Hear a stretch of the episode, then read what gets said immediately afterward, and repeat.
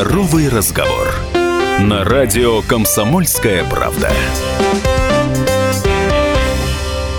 Добрый день, друзья! Это «Здоровый разговор» на радио «Комсомольская правда» Ростов. И сегодня в рамках проекта «Клиника года-2023» у нас в студии заведующий отделением урологии, андрологии и сексологии медицинского центра «Семья» Александр Анатольевич Левковский. Здравствуйте, Александр Анатольевич. Здравствуйте, Катерина. Здравствуйте, уважаемые слушатели. Э, спасибо большое, что нашли время к нам прийти. И мы сегодня с вами говорим э, о здоровье мочеполовой системы, насколько я понимаю, да? Да, в основном этом. И вот первый такой вопрос, э, скорее общий, да, для, для ознакомительный, для знакомства. Помните ли вы тот момент, когда вот твердо решили стать врачом, и тем более, что выбрали именно эту специализацию? А, стать врачом. Стать врачом, ну, это такое семейное, наверное, у меня все-таки традиция, потому что бабушка врач, мама врач. В общем-то, понимание того, что я буду врачом, оно пришло еще с детства, потому что с детства я уже там и под гинекологическим креслом находился и в стоматологическом кабинете, то есть это я впитал с молоком матери. А вот, э, естественно, выбор небольшой, поступление в институт поступил, все было удачно, все хорошо. Ну и как многие мужчины-врачи, они хотят все стать хирургами, я тоже планировал стать хирургом. А вот, но во время э, обучения пошел работать, потому что мне было очень интересно, в урологическое отделение на тот момент областной больницы, которая находится на Западном у нас. А вот тогда был у нас Лебедев э, Сергей Анатольевич, заведующий. И ну, за время работы я понял, что это хирургия, это мое, это урология, ну и выбор пал сам собой.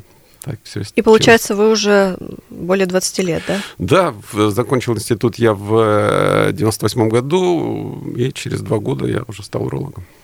А вот э, как давно в медицинском центре «Семья» появилось отделение урологии и андрологии? А, ну вот именно отделение урологии и андрологии оно появилось с марта месяца этого года. То есть до этого было отделение урологии, оно было более узкое, сейчас оно более широким стало. У нас спектр вопросов гораздо расширился, интересов пациента очень много, пациентов реально очень много с этой проблемой. Ну и мы очень, я считаю, довольно неплохо этим занимаемся. Пациенты довольны. Ну и вот э, тогда уже, да, более давайте прицельно поговорим непосредственно о проблемах, с которыми к вам обращаются пациенты, и каков спектр вопросов, с которыми поможет уролог-андролог вот в медицинском центре семьи. А, ну, э, на данный момент у нас все-таки э, более амбулаторно считается отделение, потому что операционная пока еще не сильно развита в связи с большой загруженностью наших операционных. Э, чуть позже будет и большая операционная у нас. А вот на данный момент это в основном проблемы, связанные с сексологией, с андрологией, с бесплодием, с лечением половых инфекций. Вот это такая больше больше в этой стезе мы занимаемся. Ну, мне кажется, было бы, наверное, правильно пройтись немножко по самым распространенным диагнозам, да, или самым распространенным проблемам, с которыми сталкиваются пациенты, с которыми, возможно, кто-то из слушателей столкнулся, но еще пока да, не знает, куда обратиться или что ему делать с этой проблемой. И, э, наверное, первый вопрос это вот эректильная дисфункция, потому что ну, многие предпочитают э, обратиться в аптеку скорее, нежели к врачу, да, за, ну, как мне кажется, во всяком случае. Вот насколько это правильный подход и в целом э, что можно сделать, э, если эта проблема как бы случилась, и как понять, что это проблема уже? Да, проблема это существует, она, наверное, столько существует, сколько мир наш существует. Просто раньше эта проблема немножко замалчивалась. Раньше, особенно во времена Советского Союза, у нас не было секса, соответственно, не было этой проблемы. А вот, когда появилась э, более, больше информации там, в соцсетях, по телевидению, люди стали понимать, что это проблема, и эту проблему можно как-то решать, и они стали обращаться. А по поводу вашего вопроса, вот правильно ли идти в аптеку с сразу. Ну, если у вас это случилось впервые, вы там понимаете, что это что-то понервничали вы, ну, может, вы, может, стоит сходить. Но, честно говоря, лучше обратиться сразу к врачу. Потому что врач, если он будет видеть, что у вас проблема, которая решается таблетка из аптеки, как вы говорите, да, то он вам скажет, что сходите в аптеку, возьмите таблетку и, и, и забудьте об этой проблеме. А вот. Но проблема может оказаться гораздо глубже. Это могут быть и сосудистые проблемы, это могут быть и гормональные проблемы, и тогда этот вопрос нужно все-таки проработать врачу, покопаться и в ваших анализах, и в вас где-то, и более глубоко поняв вашу проблему, тогда уже решить, решить ее возможно. А при каких симптомах э, стоит вот прийти к э, вам как специалисту, ну, потенциально, да, к специалисту-урологу, эндрологу, не откладывая? Ну, э, тут очень широкий спектр. Если мы будем брать узко об эректильной дисфункции говорить, то когда случилась осечка первый раз, второй раз, вы видите, что эта осечка повторяется, а вы видите, что вы не меняли партнера, у вас не было каких-то новых посещений чего-то, и вы видите, что вам все хуже и хуже, то вероятнее всего сразу нужно обратиться к врачу. А если мы говорим о других не менее распространенных болезнях, э, например, простатите? Простатит э, – это заболевание очень молодой на сегодняшний день, и многие пациенты вообще путаются. Вот они думают, что простатит – это вот я молодой, у меня простатита может не быть. Не, и, и он не может быть у меня, потому что мне молодой, мне 18 лет, и простатит не может быть. Нет, простатит – это заболевание, которое может быть и в 18 лет. И если человек э, отмечает какую-то дизурию, какие-то дискомфорты в промежности, в частности, при мочеиспускании, какие-то непонятные явления с эрекцией в том числе, то ему стоит обратиться все-таки к урологу, чтобы он разобрался и понял, нужно ли как-то пациенту помочь, есть ли в этом необходимость этой помощи. А вот в процентном соотношении, ну, примерно, да, понятно, что вы не, не ведете жесткую статистику, но тем не менее, а, какой вот процент распределения проблем, с которыми к вам обращаются у нас жители Донской столицы? А, ну, если говорить именно о медицинском центре «Семья», то в самом деле сейчас, э, наверное, процентов 30 – это проблема с мочеиспусканием, связанная с нарушением функции предстательной железы, с появлением аденома предстательной железы.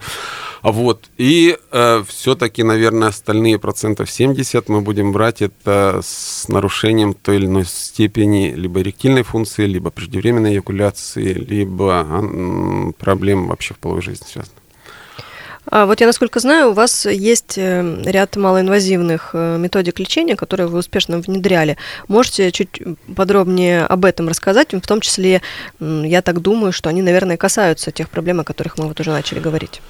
Да, малоинвазивные методики мы начали э, внедрять. Сейчас немножечко остановились, опять же, в связи с тем, что нету специализированного э, операционной нашей, но, э, в частности, лечение преждевременной экуляции э, путем нейромодуляции, путем не рассекая нерв, э, мы снижаем чувствительность головки полового члена, да, то есть это малоинвазивная методика. Пациент, в принципе, через э, на следующий день он уже может заниматься сексом, жить э, благополучно. Эффект, конечно же, наступит не на следующий день, но где-то в течение месяца наступает эффект от данной манипуляции.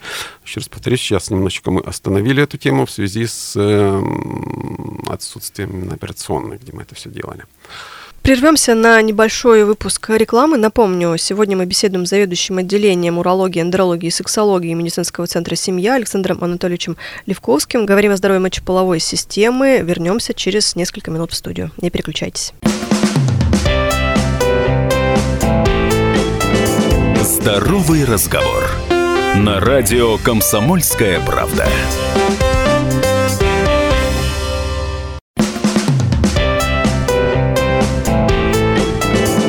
Здоровый разговор. На радио «Комсомольская правда». Еще раз здравствуйте все те, кто к нам только что присоединился. Это «Здоровый разговор» на радио «Комсомольская правда» Ростов. Сегодня у нас в гостях заведующий отделением урологии, андрологии и сексологии медицинского центра «Семья» Александр Анатольевич Левковский. Мы говорим о здоровье мочеполовой системы, и первая часть э, программы была посвящена в большей степени таким, скажем, мужским проблемам, да, простатит, эректильная дисфункция. А, и сейчас хотелось бы поговорить о таких, э, в том числе и женских проблемах, потому что уролог занимается и э, лечением женщин, да, естественно, то есть Совершенно. мочевой системы, и э, о бесплодии, потому что мы говорили да, о все-таки да, большей степени да. о проблемах э, воспалительного характера, либо сексологического, да, скажем, характера. А вот, э, ну, бесплодие, она такая серьезная тоже проблема. Очень серьезная проблема, к сожалению, она сейчас э, занимает, наверное, ну, тоже одно из ведущих мест. Очень много пациентов приходит к нам, пар, которые не имеют детей, и мы пытаемся помочь, и, ну, довольно эффективно, если дает нам возможность, конечно, наша клиника все это сделать до конца, то очень довольно неплохо все получается. А как в случае с обращением э, с проблемой бесплодия, да, что не получается завести ребенка, как в этом случае проходит ну, какие исследования проводятся? Ну, э, пара, когда приходит к нам и с тем, в том случае, если они уже живут в год в браке, э, половая жизнь незащищенная, и беременность наступает, мы начинаем обследовать в основном парней, конечно, наших, а вот э, изначально смотрим спермограмму, изначально обследуем их предстательную железу, смотрим органы мошонки, и уже когда понимаем, э, получаем результаты обследования, уже дальнейшие какие-то методики лечения применяем. Это может быть и лечение варикоцелия, оперативное лечение, либо нормализация спермограммы в случае, если имеются какие-то нарушения в качестве спермов, в качестве морфологии сперматозоидов. Э, и довольно неплохо, мы разработали довольно неплохие программы и получаем довольно хорошие результаты. А вот не дали, как в субботу пришла пара со слезами на глазах, рассказали, что вот они лечение прошли, у них беременность. Развивается все, слава богу, все хорошо, все довольны. Ну да, конечно, это очень ну, так, зримый успех. Э, да, да, да, это приятно. Конечно, приятно. приятно. А вот как проходит постановка диагноза в, ну, в таком усредненном варианте, да, то есть приходит к вам человек с проблемой, с какой-то, можем, в принципе, коснуться тех проблем, о которых уже поговорили, эм, и что происходит дальше? Ну, изначально я общаюсь с человеком, я всегда выслушаю. То есть сбор анамнеза очень важная часть, и многие доктора на этом, ну, они убегают от этого, они сразу хватают пациента, начинают смотреть, щупать. Сначала нужно выслушать пациента, понять его, в самом деле, проблему, потому что проблема может оказаться гораздо глубже, и э, первоначальный осмотр пациента ничего не даст. Поэтому его нужно сначала выслушать, понять, потому что диагностика начинается уже именно в этом месте, когда ты выслушал пациента, когда ты более подробно расспросил его жалобы, когда у него он понимает тебе, что вот это происходит тогда-то, именно при этих ситуациях, ты уже можешь себе нарисовать примерную картину, что с ним происходит. А вот, ну, в последующем, естественно, какие-то лабораторные тесты, какие-то исследования более глубокие, и уже получение этих тестов, сопоставление с анамнезом, мы получаем определенный уже диагноз. А зная диагноз, вы знаете, поставив диагноз, ты уже можешь лечить пациента, стандарт лечения-то они примерно одинаковые везде. А вот в каких случаях применяется дополнительное диагностическое оборудование? А, вы знаете, если, это, если мы понимаем, что у пациента не психологическая проблема, потому что приходит, ну, при той же эректильной иногда просто это психологическая проблема, тогда уже в этом случае применяется дополнительное оборудование.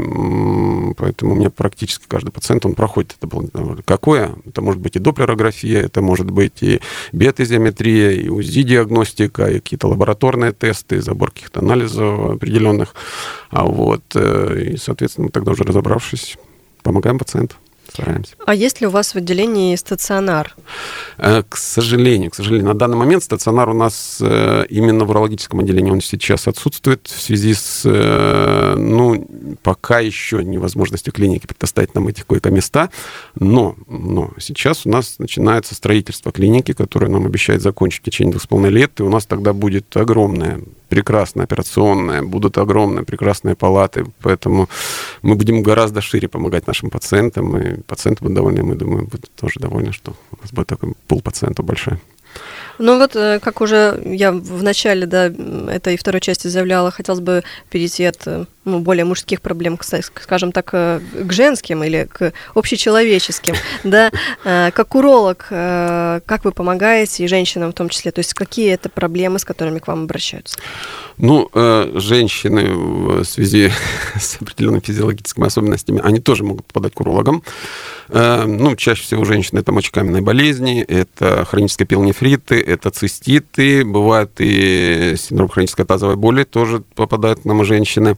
А вот, ну, проведя определенную диагностику, мы уже понимаем, помогаем ли мы, либо помогаем ли мы вместе с кем-то, в частности, может быть, с неврологом, может быть, с гинекологом, но всегда чаще всего мы пациентов ведем совместно. И если мы уже видим, что совсем нет никакой урологической проблемы, ну, тогда уже отдаем на откуп другому доктору этого пациента, объяснив всю ситуацию. Как часто в случае с мочекаменной болезнью приходится прибегать к к оперативному направлению на оперативное лечение? Сейчас, на данном этапе, еще раз повторюсь, так как мы оперативных вмешательств не производим, мы отправляем их в другие э, достаточно хорошие стационары, где мы знаем, где мы уверены в этом стационаре, где мы понимаем, что там хорошо поможет, помогут пациентке или пациенту, потому что мочекаменная болезнь, она может лечиться по-разному. Может быть и оперативно лечиться, может быть и дистанционная литрепсия проводиться, а вот э, какие-то эндоскопические вмешательства.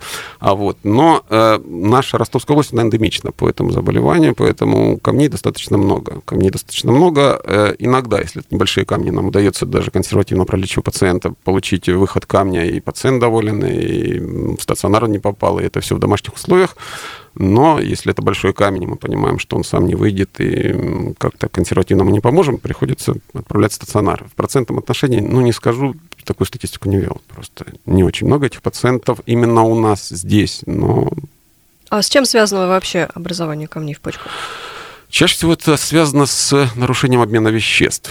То есть э, по какой-то причине повышается количество определенных солей, э, выводятся они соли в основном почками, и, получается, формируются эти камни. Ну, опять же, Ростовская область, она эндемична по образованию камней в связи с, э, минераль... э, с солями и минералами, которые содержатся в воде, которую мы потребляем. И многие думают о том, что они пьют э, бутылированную воду, и все это решает этот вопрос. К сожалению, нет. К сожалению, нет, потому что бутылированная вода, она является очищенной, но, тем не менее, солевой состав и минеральный состав этой воды, он не всегда регулируется так, как нужно. А какие есть профилактические меры в случае, например, с болезнями, э, ну, например, с мочекаменной болезнью? А, профилактических мер, э, ну, во-первых, достаточный объем жидкости нужно употреблять в день, то есть стараться нужно употреблять не менее 2,5 литров жидкости. Если в анамнезе э, были выход камней или у родственников, э, близких родственников, имеется в виду, был, была мочекаменная болезнь, есть смысл обратиться э, при появлении симптомов более каких-то непонятных дизурических явлений, связанных с болевым ощущением при мочеспускании, с появлением крови иногда в моче, то есть э, обратиться к урологу, уже разобраться, то есть есть ли смысл обследоваться дальше, есть ли проблема, или эта проблема кажется э, ну, другого характера. А если говорить о хронических тазовых болях, о которых вы упомянули, э, что это значит? Тазовые боли, э, они могут обославливаться несколькими факторами. В частности, это может быть связано с неврологическими проблемами, это может быть связано с урологическими, ну и у женщин это с гинекологическими проблемами. Поэтому э, разбираемся, еще раз повторюсь, мы в комплексе всегда с этой проблемой. Э, мы, как урологи, максимально обследуем пациента или пациентку с болями с нашей стороны, а вот параллельно мы смотрим, если нет явного показания к тому, что это наш пациент, пациент полностью урологический, мы просим консультацию невролога, ну или гинеколога, а вот, и уже совместно, проведя консилиум с докторами, решаем, как решить эту проблему. Ну, довольно неплохо решаем. Это э, с чем приходит человек? Человек обращается с тем, что у него, ну, грубо говоря, что-то болит внизу да. живота, правильно я понимаю? А, ну, внизу живота, внизу в промежности у кого-то болит, у кого-то болит это, кто-то описывает это боли в области ягодиц, э, боли они не связаны с какими-то физнагрузками, они появляются, эти боли не, не всегда связаны там, с половой жизнью, эти боли связаны, э, и эти боли их беспокоят э, давно. Чаще всего приходят пациенты, которые уже побывали там в той или иной клинике, чаще всего они обращаются сначала в поликлинику, ну, поликлиники там сильно там, получили анализ, сказали, ты здоров, уходи. Пациента боли сохраняется. И тогда мы уже, еще раз повторюсь, очень глубоко обследуем пациента, и все это проводится совместно с докторами, не один уролог. Если это, мы видим, что это тазовая боль, это не только уролог этой болью занимается, это совместная все-таки патология. А нужно ли посещать специалиста, уролога, андролога с профилактической целью? И вот с какого возраста, с какой частотой? А если говорить о парнях, э, если, ну, о мужском населении, давайте так скажем, угу. то э, вот э, Всемирная организация здравоохранения рекомендует посещать однозначно мужчинам после 45 лет раз в год посещение уролога. А вот, но молодых людей начинает уролог осматривать еще в военкомате, но я не беру за совсем детский возраст, потому что там смотрят хирурги, детские урологи, и если явно патологии не видят, они их отпускают. А вот начинается осмотр в военкомате, ну, больше всего это смотрят смотрят э, на наличие варикоцели, на наличие каких-то патологий органов мошонки, на наличие патологии полового члена. Э, а вот, э, и если что-то заподозрили, они обычно отправляют на диагностику, на доп. диагностику пациентов более профильные учреждения. Ну, соответственно, пациенты попадают к нам, и мы уже тогда разбираемся с ними. То есть, если говорить о том, кто должен однозначно. Это мужчины после 45 должны однозначно. Если а, это вот уже, еще раз повторяю, это не придумано, это рекомендация такая довольно серьезная организация. А вот а, в целом, если у вас в анамнезе были какие-то урологические проблемы, если у вас э, родственники имеют какие-то урологические проблемы, то есть смысл раз в год обращаться к доктору-урологу просто хотя бы для консультации. А дальше уже доктор-уролог поймет, надо ли вас что-то делать или отпустить. А что бы вы посоветовали пациентам, которые откладывают свой визит, в том числе профилактический визит, в силу страхов либо стеснения? А, знаете, чем, э, ну не я, наверное, это первое скажу, это говорят многие доктора, чем раньше ты поймаешь болезнь, тем проще с этой болезнью справиться. Чем дальше ты откладываешь, тем сложнее потом год с ней справиться, и тем более неприятные последствия. Поэтому, ребят, э, не бойтесь, мы тоже люди, мы готовы выслушать вас. Если вам что-то болит, мы попытаемся максимально комфортно вам все это сделать, чтобы вы не пугались, не боялись нас. Мы, мы тоже люди, поверьте. И мы всегда понимаем человека, пытаемся ему помочь, чтобы человек был доволен, и мы эм, остались довольны тем, как мы ему поможем. Спасибо вам большое. У нас время подходит к концу уже. Спасибо. Ваши пожелания слушателям нашей радиостанции. Будьте здоровы, наверное. Знаете, здоровье это то, что в нашем мире наиболее ценно. Время и здоровье. А вот, поэтому, если у вас есть какие-то жалобы, если вы имеете какие-то сомнения, сходите к доктору. Не надо идти, потому что многие идут в аптеку, говорят, вот болит там, дайте нам таблетку. Неправильно. Это абсолютно неверный подход. Болезнь там не значит, что болит там. Это разные вещи. Поэтому не бойтесь докторов. Доктора хорошие люди. Я подтверждаю. Спасибо большое. Спасибо большое. Напомню, в рамках проекта «Клиника года 2023» мы беседовали с заведующим отделением урологии, андрологии, сексологии медицинского центра «Семья» Александром Анатольевичем Левковским. Э, проголосовать за клинику можно на сайте ростов.кп.ру в разделе «Клиника года 2023». Спасибо большое. Всем здоровья. Спасибо. Здоровый разговор на радио «Комсомольская правда». Имеются противопоказания. Проконсультируйтесь со специалистом. Рекламно-информационная программа.